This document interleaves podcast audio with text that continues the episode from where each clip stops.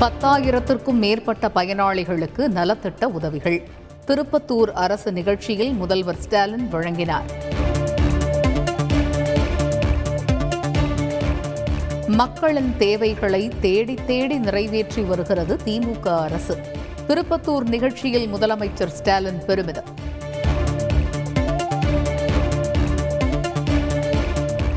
நடிகை மீனாவின் கணவர் வித்யாசாகர் நுரையீரல் நோய் தொற்றால் உயிரிழப்பு. பிற்பகல் இரண்டு மணிக்கு உடல் தகனம் என தகவல்.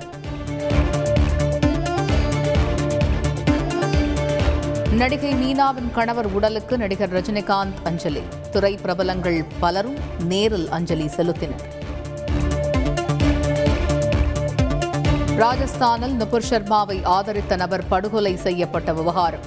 மாநிலம் முழுவதும் நூற்று நாற்பத்தி நான்கு தடை உத்தரவு.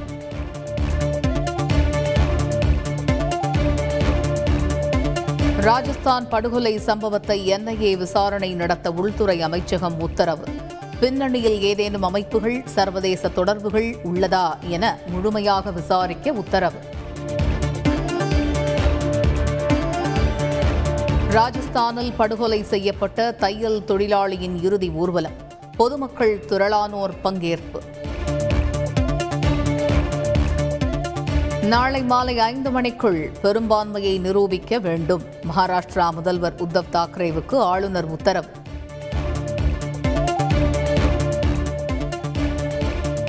பெரும்பான்மையை நிரூபிக்க கோரிய மகாராஷ்டிரா ஆளுநரின் உத்தரவுக்கு எதிர்ப்பு. உச்சநீதிமன்றத்தில் சிவசேனா கட்சி சார்பில் மனு தாக்கல்.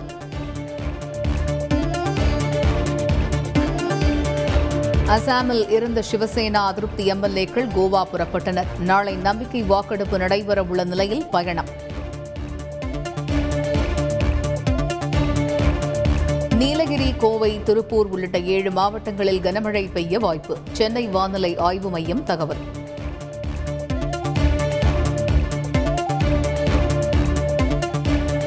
வேலூரில் ஐந்து நாட்கள் நடைபெறும் பாலாறு பெருவிழா. தமிழில் உரையாற்றி தொடங்கி வைத்தார் ஆளுநர் ஆர். என். ரவி. தமிழகத்தில் கொரோனாவுக்கு ஐந்து சதவீதம் பேர் மட்டுமே மருத்துவமனையில் சிகிச்சை. தீவிர கட்டுப்பாடுகளை விதிக்க தேவையில்லை என அமைச்சர் மா. சுப்பிரமணியன் பேட்டி. தேர்தல் ஆணையத்தில் எடப்பாடி பழனிசாமி தரப்பில் பதில் மனு. ஓபிஎஸ் அடிக்கடி தனது நிலைப்பாட்டை மாற்றி வருவதாக மனுவில் தகவல்.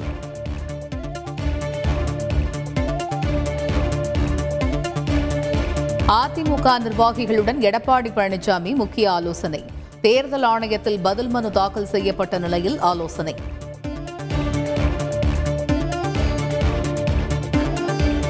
உள்ளாட்சி இடைத்தேர்தலில் சுயேட்சை சின்னத்தில் போட்டியிடும் அதிமுகவினர் உட்கட்சி பிரச்சினையால் படிவம் சமர்ப்பிப்பதில் சிக்கல். சொத்து குவிப்பு தொடர்பாக முன்னாள் அமைச்சர் கே பி அன்பழகன் உள்ளிட்டோர் மீது தொடரப்பட்ட வழக்கு. விரைவாக குற்றப்பத்திரிகை தாக்கல் செய்ய லஞ்ச ஒழிப்புத்துறைக்கு சென்னை உயர்நீதிமன்றம் உத்தரவு.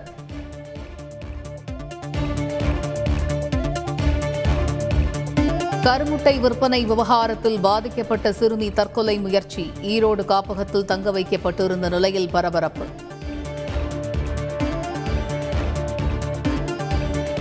எல்இடி விளக்குகள் மீதான ஜிஎஸ்டி வரி பனிரெண்டு சதவீதத்தில் இருந்து பதினெட்டு சதவீதமாக உயர்கிறது. மேலும் பல்வேறு பொருட்களுக்கான வரி விகிதத்தை அதிகரிக்கவும் ஜிஎஸ்டி கவுன்சில் கூட்டத்தில் ஒப்புதல். அறுவை சிகிச்சை முடிந்து ஓய்வில் இருக்கும் டி. ராஜேந்தர். இருபது நாட்களுக்குள் வீடு திரும்புவார் என தகவல்.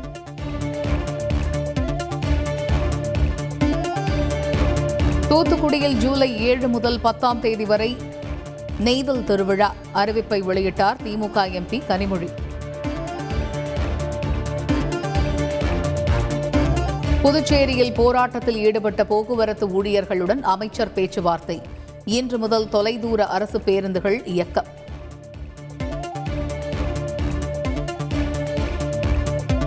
இடுக்கியில் இருபது குழந்தைகளுக்கு தக்காளி காய்ச்சல் பாதிப்பு. பொதுமக்கள் எச்சரிக்கையாக இருக்க கேரள சுகாதாரத்துறை அறிவுறுத்தல்.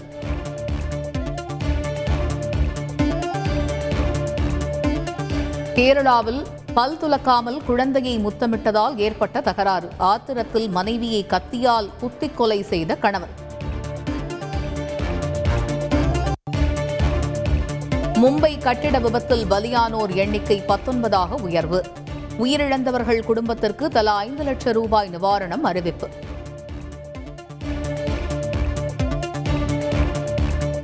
வணிக வளாகத்தின் மீது திட்டமிட்டே ரஷ்யா தாக்குதல் நடத்தியதாக ஜெலன்ஸ்கி குற்றச்சாட்டு. தாக்குதல் வீடியோ வெளியாகி பரபரப்பு.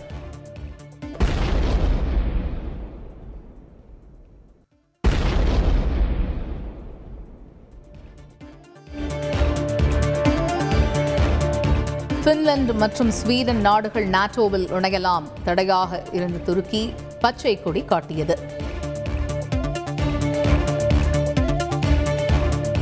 அமெரிக்காவில் உயிரிழந்த அகதிகள் எண்ணிக்கை ஐம்பத்து ஒன்றாக அதிகரிப்பு. காற்று வசதியின்மை அதீத வெப்பத்தால் உயிரிழந்திருக்கலாம் என தகவல்.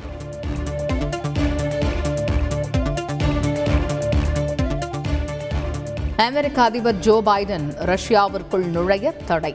பைடனின் மனைவி மகளுக்கும் தடை விதித்தது ரஷ்யா.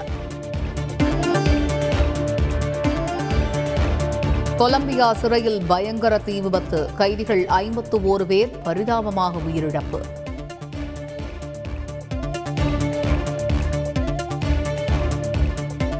நடிகர் சூர்யா மற்றும் கஜோலுக்கு ஆஸ்கர்ஸ் அகாடமி அழைப்பு.